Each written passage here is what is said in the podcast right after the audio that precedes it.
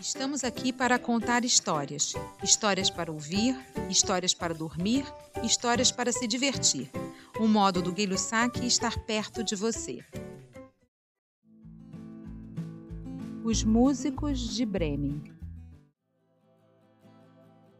Um homem tinha um burro que, há muito tempo, carregava sacos de milho para o moinho. O burro, porém, já estava ficando velho e não podia mais trabalhar. Por isso, o dono tinha intenção de vendê-lo. O pobre animal, sabendo disso, pôs-se a caminho de Bremen. Certamente poderei ser músico na cidade, pensava ele. Depois de andar um pouco, encontrou um cão deitado na estrada, andando um pouco cansado. Por que estás assim tão fatigado, cansado? perguntou o burro.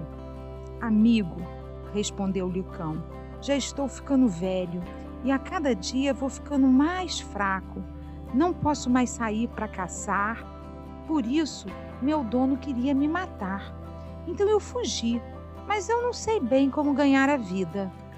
Pois bem, lhe disse o burro, minha história é bem semelhante à sua.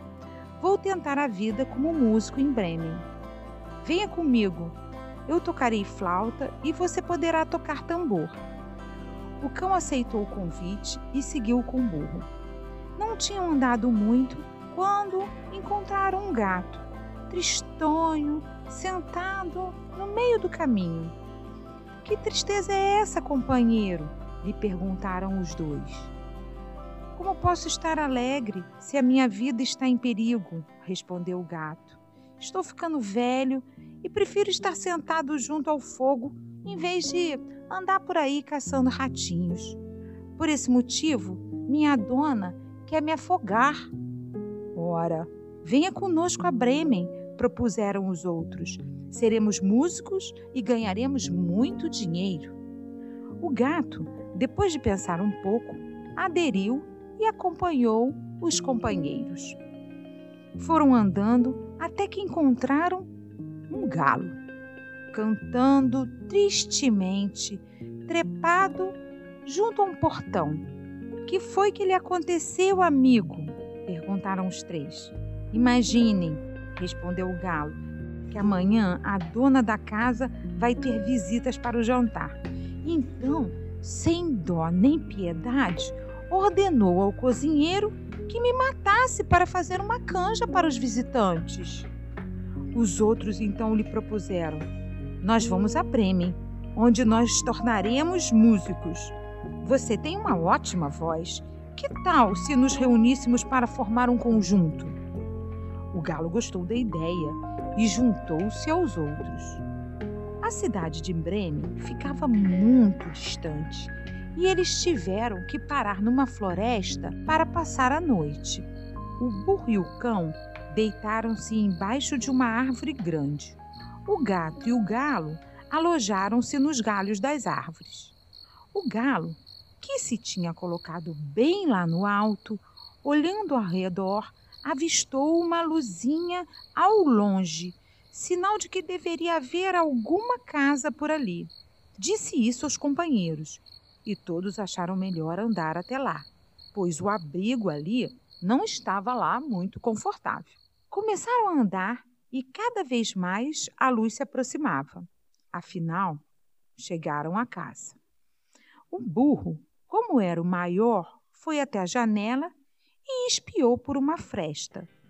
À volta de uma mesa, viu quatro ladrões que comiam e bebiam transmitiu aos amigos o que tinha visto e ficaram todos imaginando um plano para afastar dali os homens. Por fim, resolveram aproximar-se da janela. O burro colocou-se de maneira a alcançar a borda da janela com uma das patas. O cão subiu nas costas do burro. O gato trepou nas costas do cão e o galo voou até ficar em cima do gato. Depois, a um sinal combinado, começaram a fazer sua música juntos.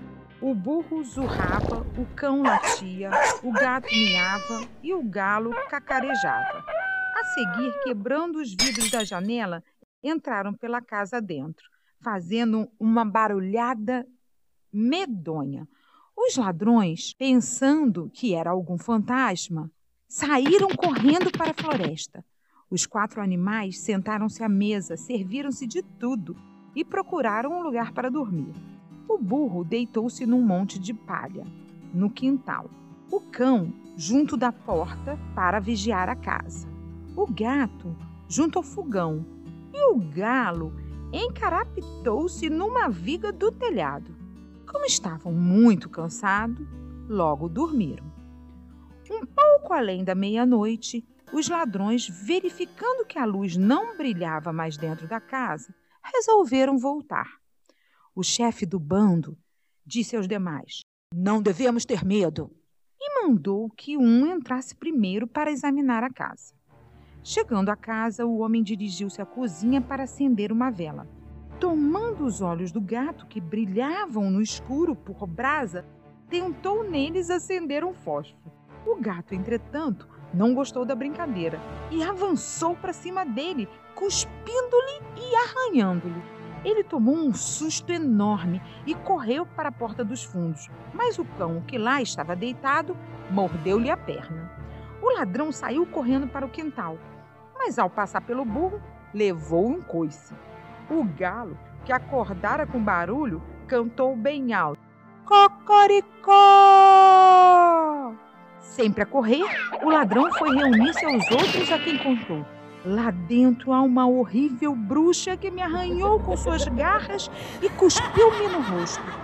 Perto da porta há um homem que me passou um canivete na perna. No quintal há um monstro escuro que me bateu com uma tranca de pau. Além disso tudo, no telhado está sentado um juiz que gritou bem alto: Traga aqui o patife! Acho que não devemos voltar lá. Depois disso, nunca mais os ladrões voltaram a casa.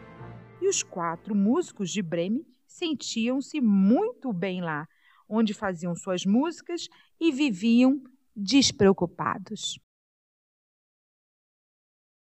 Os músicos de Bremen, William Green, O Mundo da Criança. Leia livros